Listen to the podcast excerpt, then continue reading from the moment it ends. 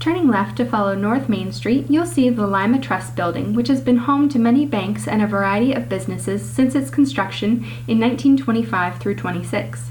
The limestone exterior sits on a base of polished granite, and one of its most notable features is the original stained glass window on the west end. An image of a woman, Prosperity, is flanked by a farmer and a factory worker, agriculture and industry respectively. Primarily serving as a bank, this building was noted for its security features, including an alarm in each teller's cage that would dispense tear gas at floor level in the event of an attempted burglary.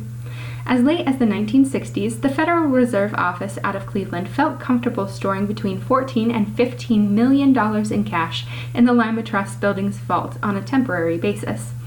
In 1982, this building was added to the National Register of Historic Places, but sadly, the building became vacant in the 1990s and has remained so. Currently, a renovation of the building is planned to include office and retail space, along with several apartment living spaces.